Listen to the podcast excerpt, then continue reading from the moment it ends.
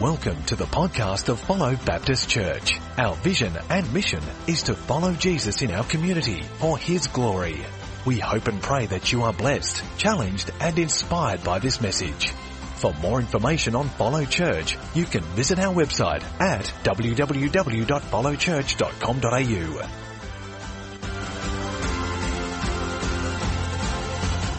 It's now time for our Bible reading, so I'd like to invite you to open your Bibles with me. If you haven't got a Bible, we've got baskets at the end of the rows.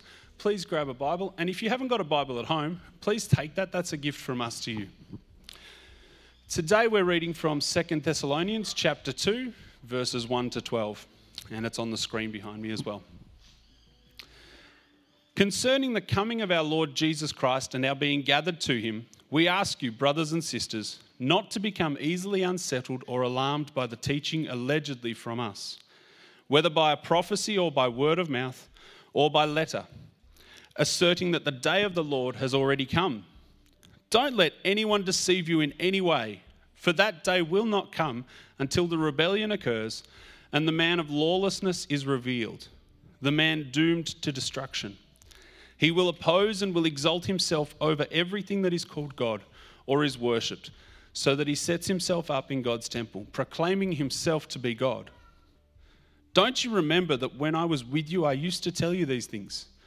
And now you know what is holding him back, so that he may be revealed at the proper time. For the secret power of lawlessness is already at work, but the one who now holds it back will continue to do so till he is taken out of the way. And then the lawless one will be revealed, whom the Lord Jesus will overthrow with the breath of his mouth and destroy by the splendor of his coming. The coming of the lawless one will be in accordance with how Satan works. He will use all sorts of displays of power through signs and wonders that serve the lie, and all the ways that wickedness deceives those who are perishing. They perish because they refuse to love the truth and so be saved. For this reason, God sends them a powerful delusion so that they will believe the lie, and so that all will be condemned who have not believed the truth but have delighted in wickedness.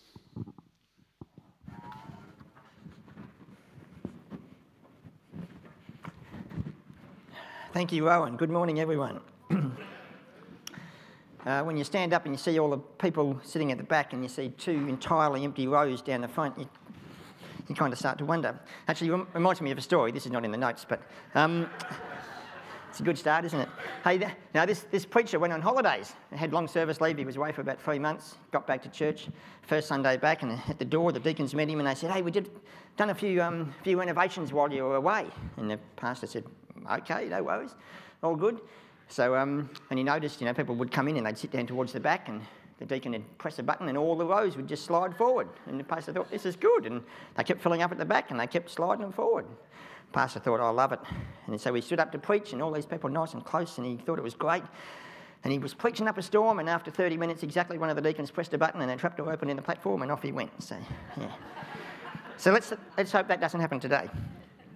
Hey, you'll see on the screen behind me a little um, some arith- arithmetic. And I'd love, love to hear uh, whether you can work this out. I know people listening on the podcast, this is not great listening. So there's some pictures of some triangles and one triangle plus another triangle equals 2.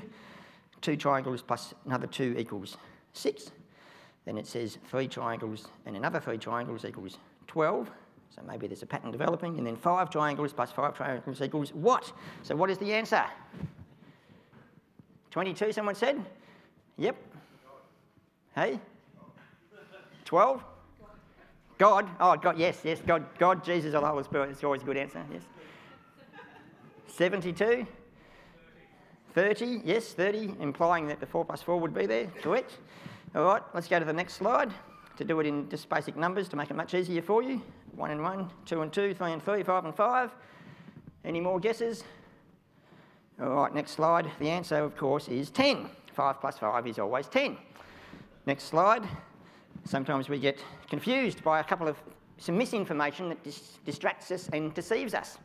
Today's passage talks about don't be deceived. So let us not get deceived so easily.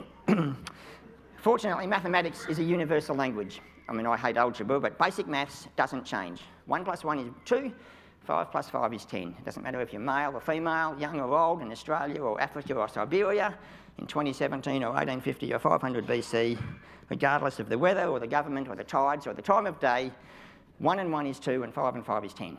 Permanent truths. We can hold on to that. But it's easy to be deceived and distracted and confused by lies and by misinformation. Today is a significant day. You may not believe it, but it is actually. This week we celebrated the 500th anniversary of a guy called Martin Luther, who nailed his 95 Theses to the door of a church in Wittenberg, Germany. May not have seemed a big event for him at the time, but it started a movement that literally changed the world. A, uh, a movement called the Reformation, which uh, Martin Luther was disturbed by, because the church had a whole lot of practices that were not, no longer in line with God's word, and he wanted to bring them back into line with the Bible.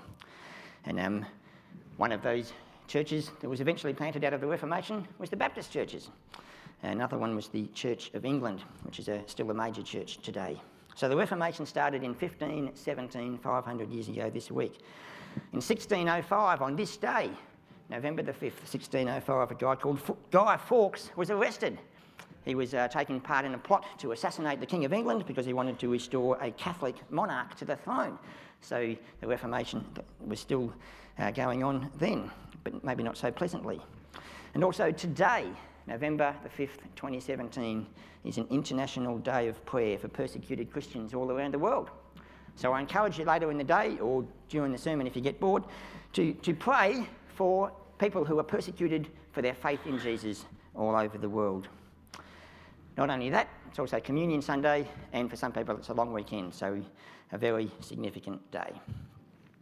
Uh, as you know, if you're a regular here, we've been working our way through the books of 1st and 2nd Thessalonians.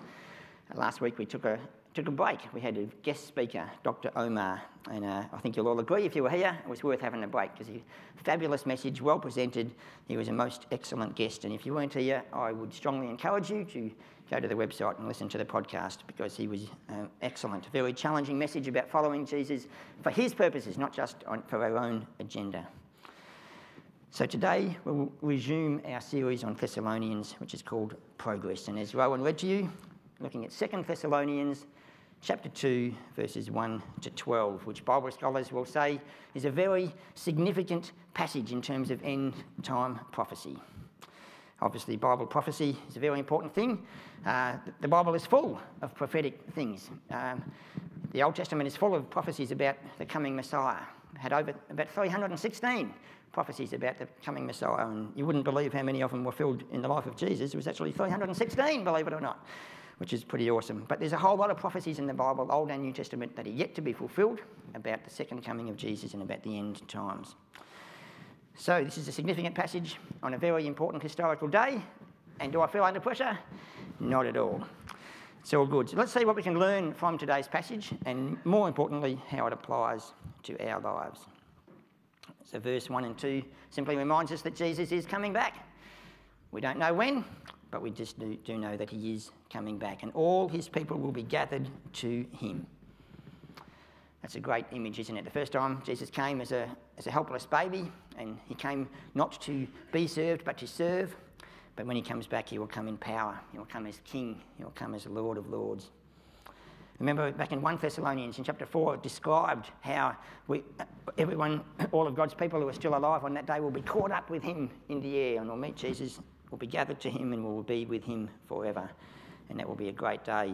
All God's people said, Amen, bring it on sooner the better.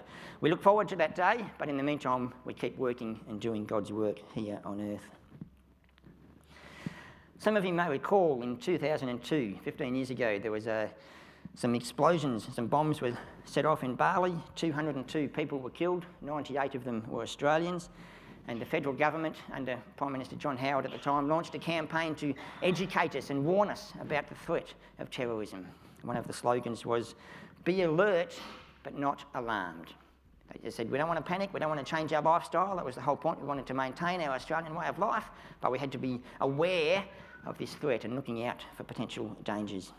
Be alert but not alarmed. And I think the same principle applies here that Paul, the author of Thessalonians, is saying to us hey, and Jesus is coming back. There's going to be this man of lawlessness and a whole lot of stuff going on.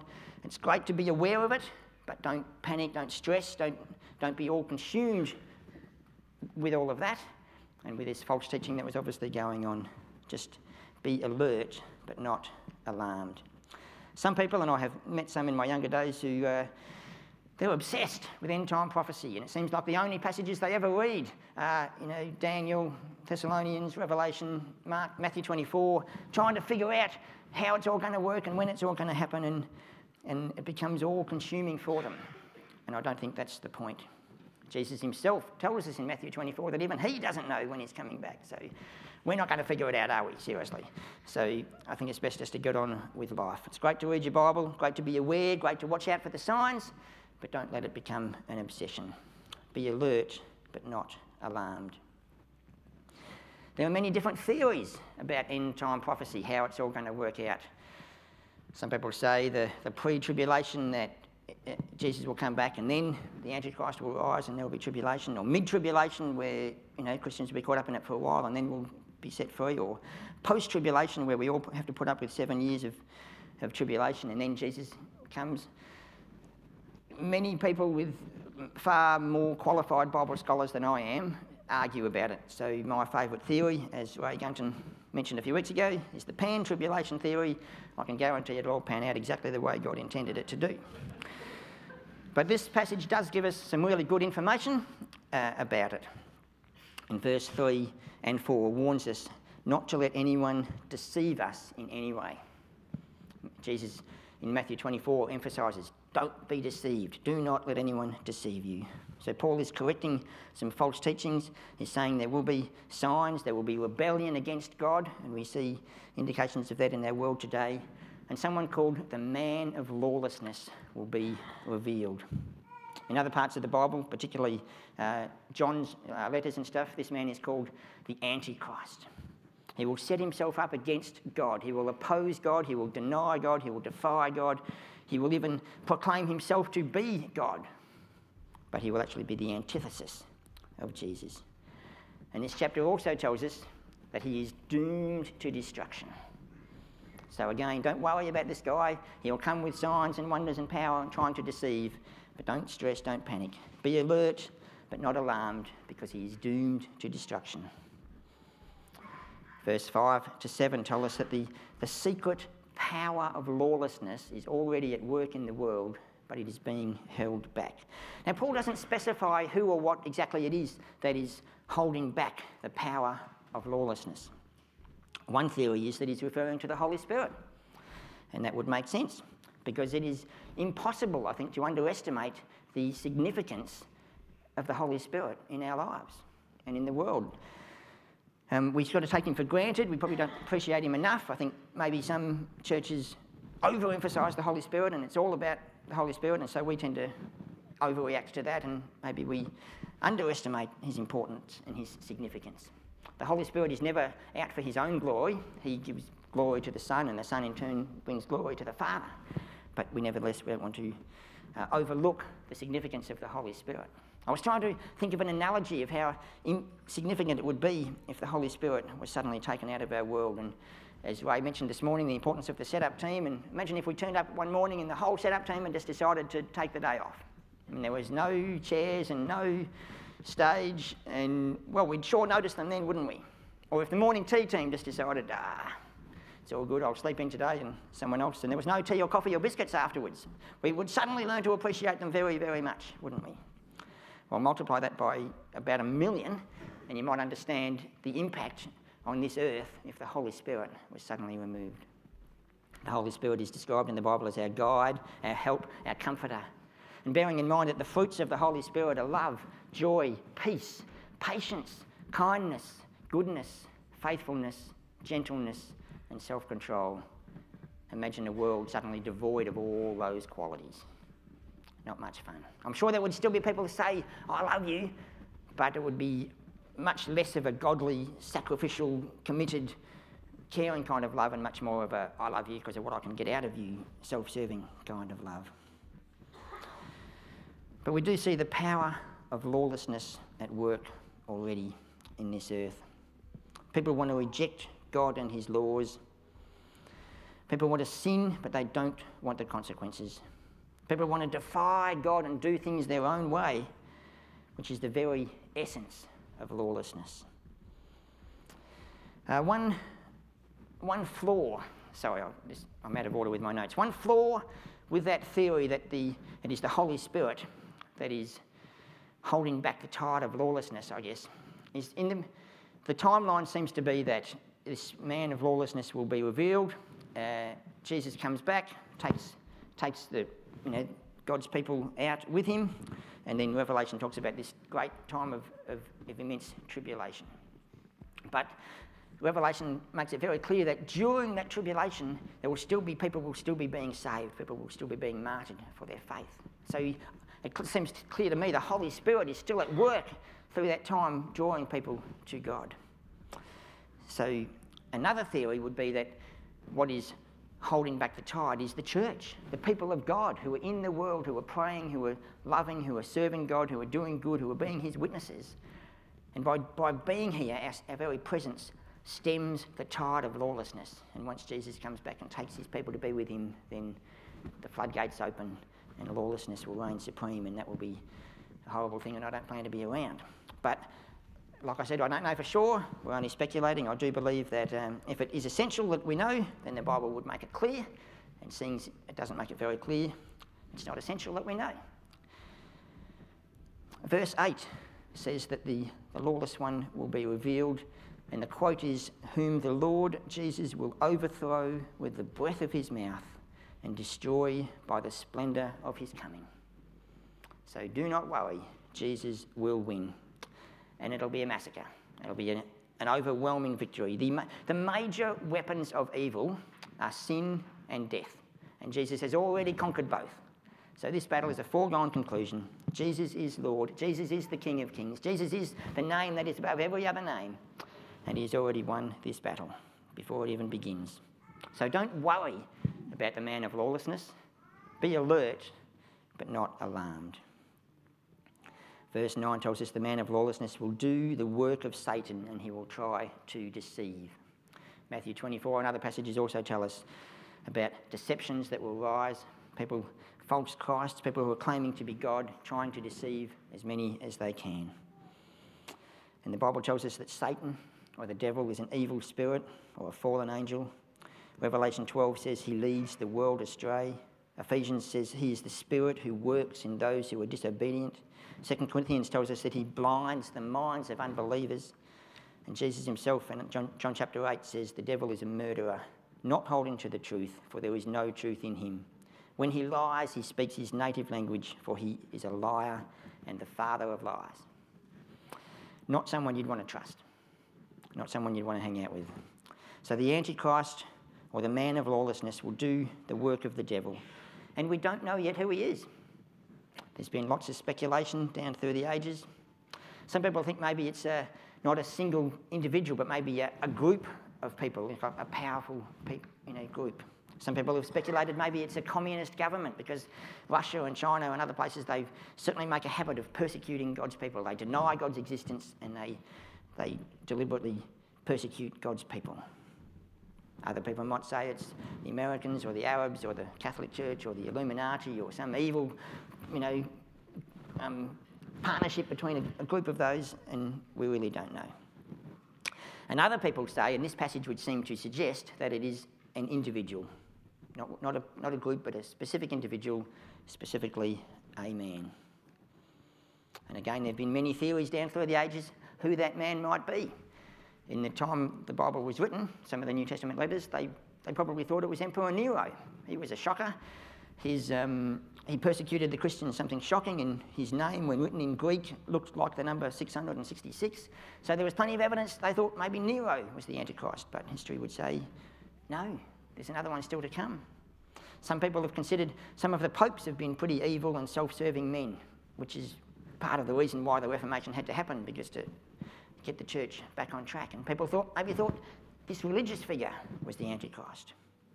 In the 1930s and 40s, Adolf Hitler was a prime suspect, causing wars and destruction all over the place.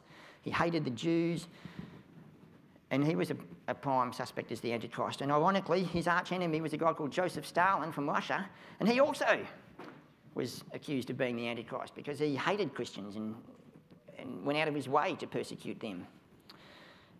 But the truth is, we don't know yet. He has not yet been revealed. And I personally, I suspect that even the devil does not know who the Antichrist is, because the devil doesn't know when Jesus is coming back, so he doesn't know when all of this stuff is going to happen. So I would suspect that in every generation, the devil is looking out for people on earth who deny the truth, people who reject God, people who seek to live their own way, and the devil will use them and deceive them and manipulate them for his own purposes. And one of those people, at some point, when all this is fulfilled, will step up to global prominence, doing the work of Satan, deceiving people, rejecting God, and leading people astray if he possibly can. Verse 10 warns us that the wicked people will perish because they refuse to love the truth.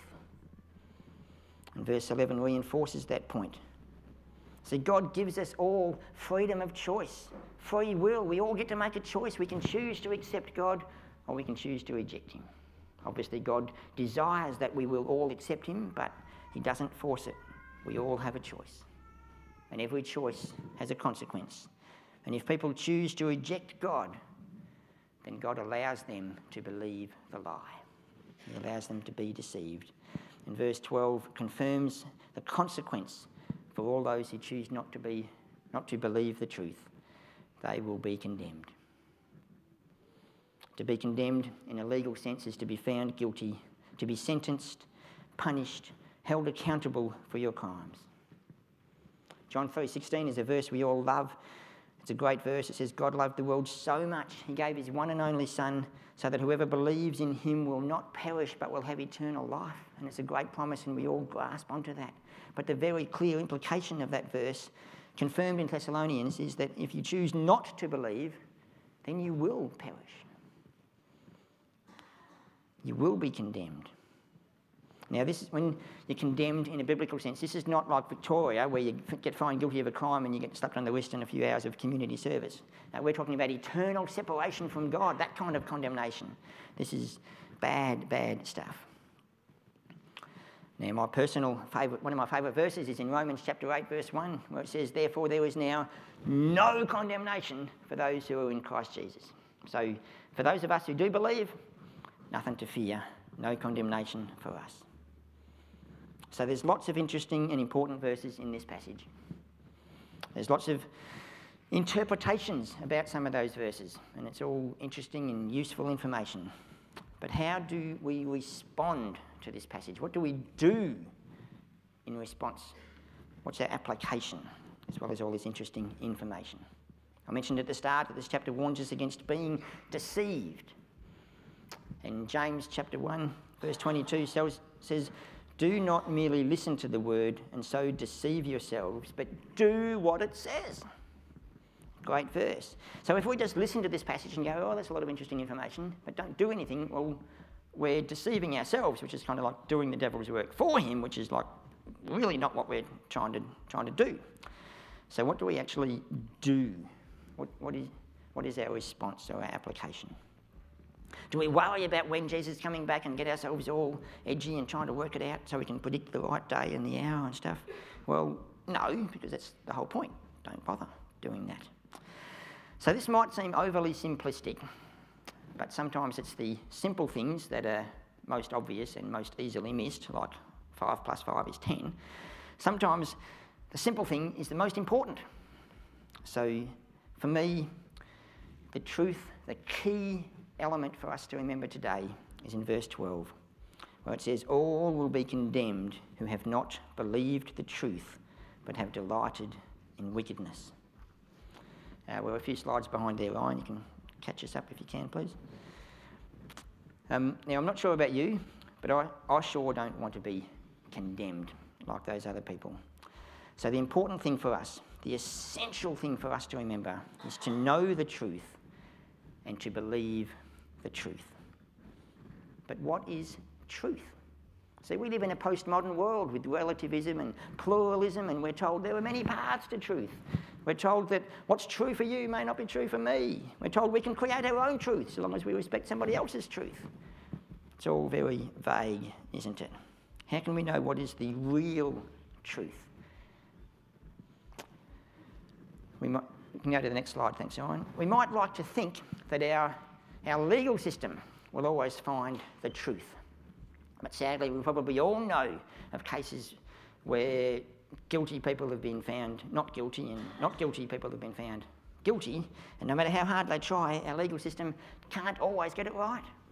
20 years ago, down in Moe, there was a little toddler, two year old kid called Jaidyn Leskie, who was murdered. It Took them ages to find his body. And 20 years later, they still don't know for sure who did it.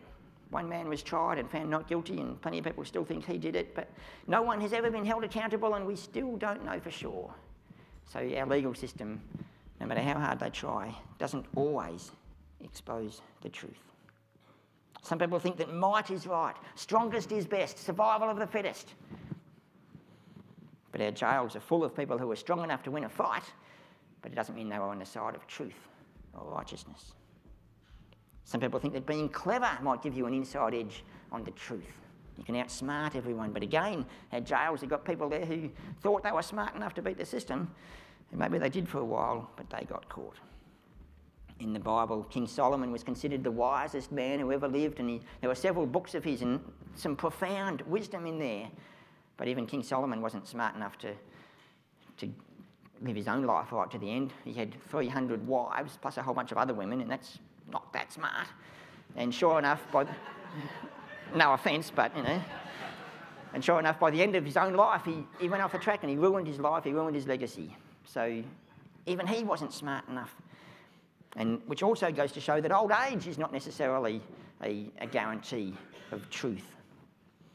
Some very educated and very intelligent people believe that the whole world was created when nothing exploded into something and created everything, which is not only absurd, it's actually scientifically impossible.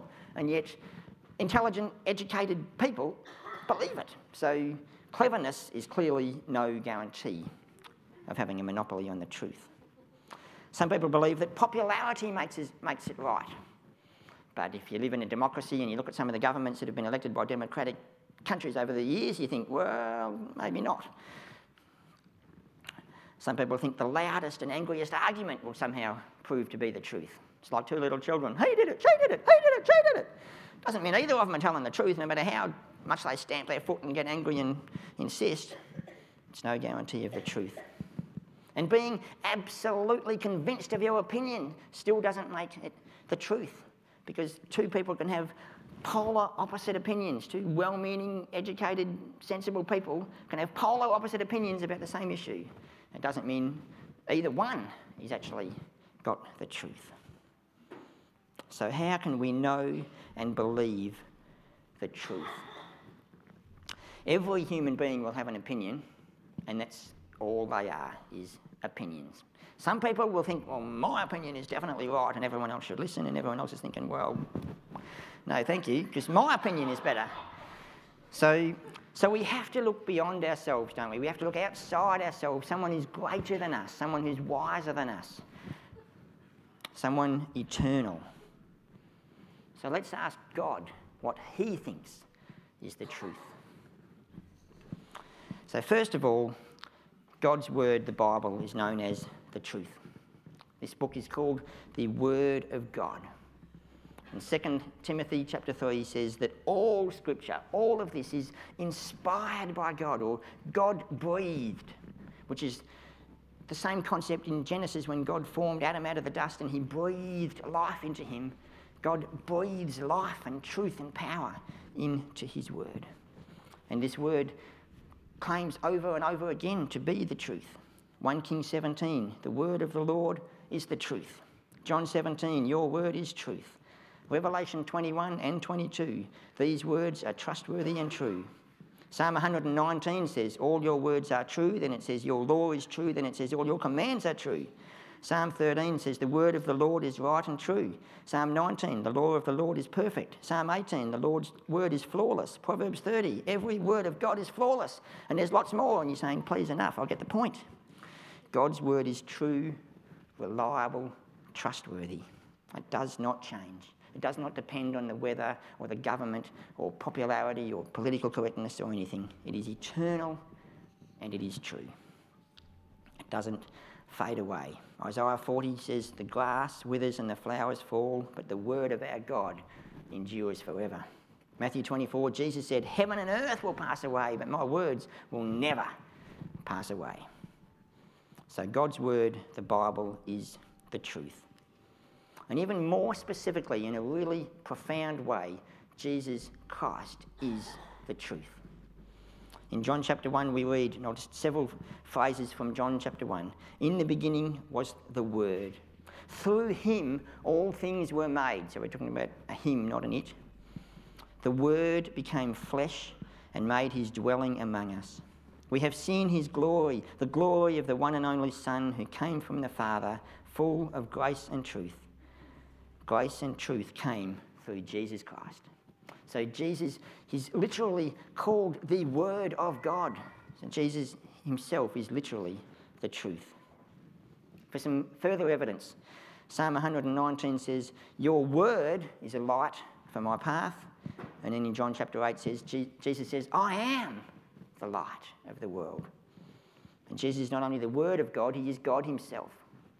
Psalm 23 says, The Lord is my shepherd. And Jesus says, I am the good shepherd. And then in John 14, 6, one of the most profound and impactful statements ever recorded, Jesus says, I am the way, the truth, and the life. No one comes to the Father except through me. So, how do we know the truth and believe the truth? Read the Bible and believe in Jesus. How do we avoid condemnation? Read the Bible and believe in Jesus. If you do not believe the truth, you will be condemned. If you do not believe in Jesus, you will perish. It may not be a comfortable truth, it may not be a popular truth, it may not be a truth we want, but we don't get to choose the truth. God is God, and God makes the rules, and that is God's truth. So, what can I encourage you to do today in response to this passage? Is read your Bible, get to know Jesus, believe in Jesus. If you want to avoid eternal condemnation, let me leave you today with the words of Jesus, who said, I tell you the truth. Whoever hears my word and believes him who sent me has eternal life and will not be condemned. He has crossed over from death into life. And that is the most important message I could possibly give you on this very significant day in history. Father God, thank you for the gift of your word, the power of your word, and the gift of your Son. May all of us know the truth, believe the truth, and receive your gift of eternal life. Amen.